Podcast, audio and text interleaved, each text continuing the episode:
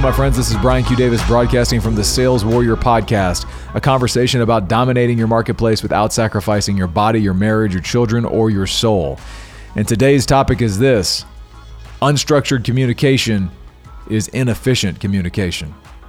Sit back and relax, and let's get started. So, I landed this morning early on a flight back home from California. And as soon as I landed, I got text. I always text my wife when I land and when I take off and in between now. But when I landed, I, I texted my wife and said, Hey, I'm landed. And she said, Hey, that's awesome. You're here a little bit early. Can you pick up Chick fil A for us? We need two six count child's meals and one spicy chicken sandwich and an order of fries and a Coke and a lemonade. Yes, no problem. I was actually hungry. That sounds good. No problem. So I was, yeah, sure. Got you. And I felt good about it. I was like, oh, this will be great. I'm going to come home. I'll be able to bring Chick fil A. Uh, you know, I'll be here home early. Like everything's great.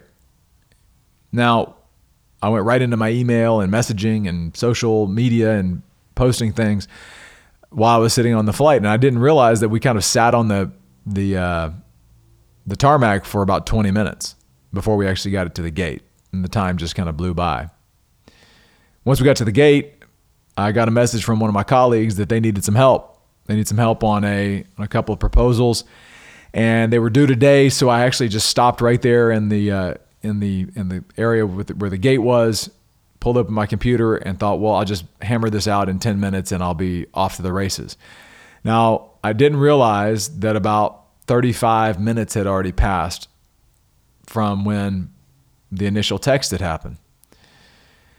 And then I get a FaceTime call from my daughter. She's crying. My other daughter is upset. My wife then sees, because of FaceTime, that I actually haven't left the airport yet. She gets triggered and it's this big ball of frustration and hunger and aggravation and just anxiety and boom next thing i know i'm not coming home with like the hero with the chick-fil-a i'm coming home to frustration and like not good energy because my wife on her for her part was just expecting that chick-fil-a was going to show up 30 minutes later which is about the reasonable time it would take to, for all that to happen and then once she realized it wasn't going to be probably for another hour, uh, that wasn't going to work because she's got two hungry ch- children there that are already getting antsy about getting fed. So, long story short, I started to like it, this left me in a drift. I was just pissed. I was just like, how could this happen? Like I, I was so excited about getting home, and now I'm arriving to like an angry queen. So then I started to reflect on this on the way home between the airport and the house. Why did that happen? And by the way, that seems familiar.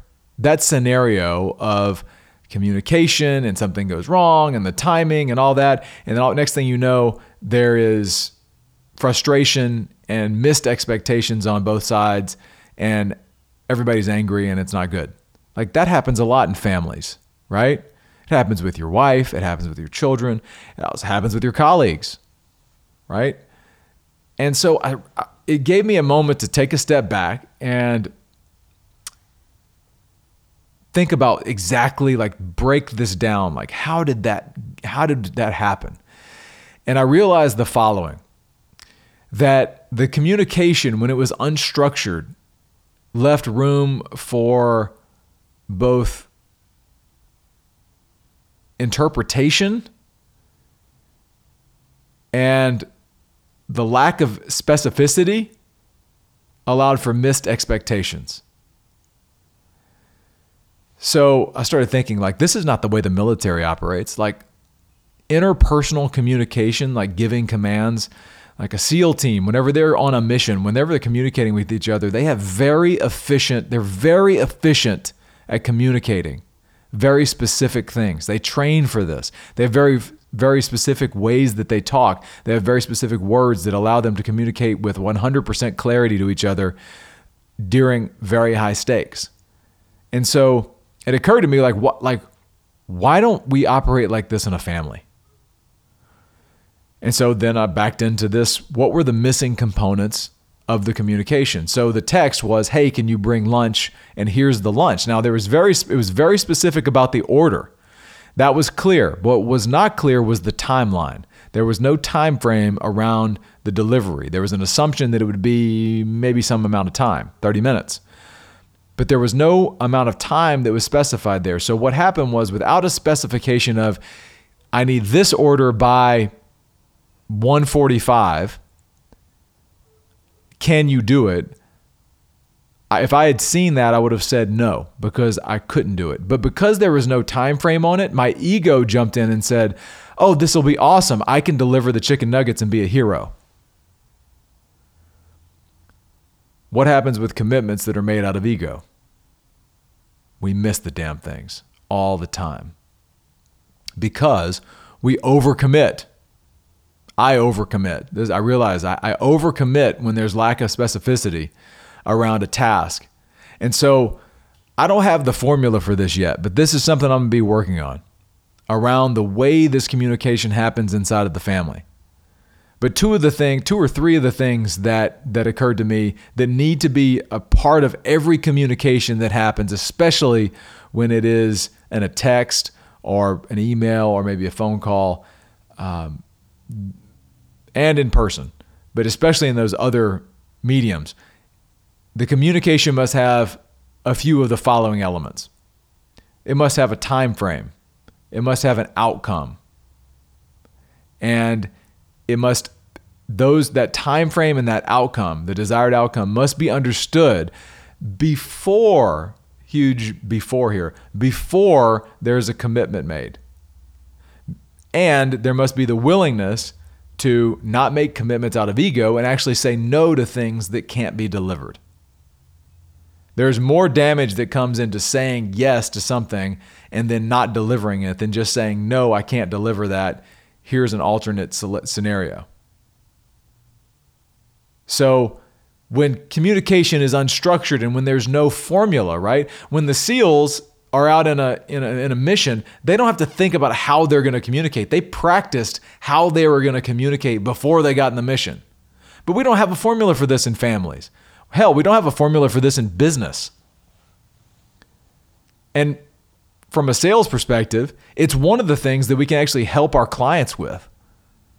Because what they experience is they experience the same level of unstructured communication with their colleagues and with their other partners. But if we can always deliver communication in a way that's structured that has an outcome that has a time frame has an expectation and has a commitment around it then that way of operating with us from a business perspective is going to be more smooth and they're going to feel a different level of professionalism and effectiveness with what we're doing with them versus others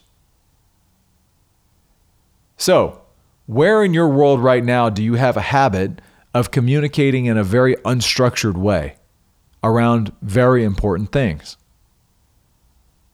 And I would have you consider that it may be worth developing a system, your own communication system or way of operating that says important communications must always be framed with the following a timeline ex- uh, expectation, a time frame an outcome.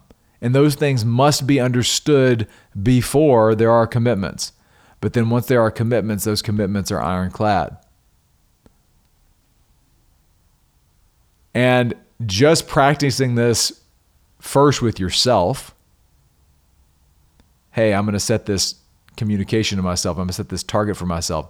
I'm going to be here at this time for this workout, and that's my commitment. I'm gonna be here at this time for the workout. This is the workout I'm going to do, and I'm gonna do it within this amount of time. Like that, those reps of doing it every day are what actually translate into the ability to even have a shot at communicating that way within the family. And then beyond that, the man or woman that's operating at that level is able to bring that into their business and truly be set apart with their clients. So this is a conversation I'm gonna continue to work on. This is part of what I'll be working on this year is trying to actually break down how this works and build it into a practice. I'm definitely in the mode of learn it here. So I'm not leading it to you guys. I'm just sharing. I will never lead from something I don't live. Right now, I'm learning. So I'm, there's learn it, live it, lead it. Learn it, live it, lead it. I'm going to freely admit I'm in the learn it phase on this game because otherwise I could have avoided that collision that happened today. Now, long story short, everything worked out. But I'm in the learn it phase here. And so this is something I'll be building on through the course of this podcast and sharing with you listeners. So keep tuning in every single day. I really appreciate everyone listening and the feedback and comments. Please share this episode or any other episode that you find value on your social networks that can help share some light to others and help build the audience here. And we are going somewhere, ladies and gentlemen. We are going somewhere big in 2019. This is Brian Q. Davis signing off from the Sales Warrior Podcast, a conversation about dominating your marketplace without sacrificing your body, your marriage, your children, or your soul. Thank you so much for listening. Have a powerful day. More to come.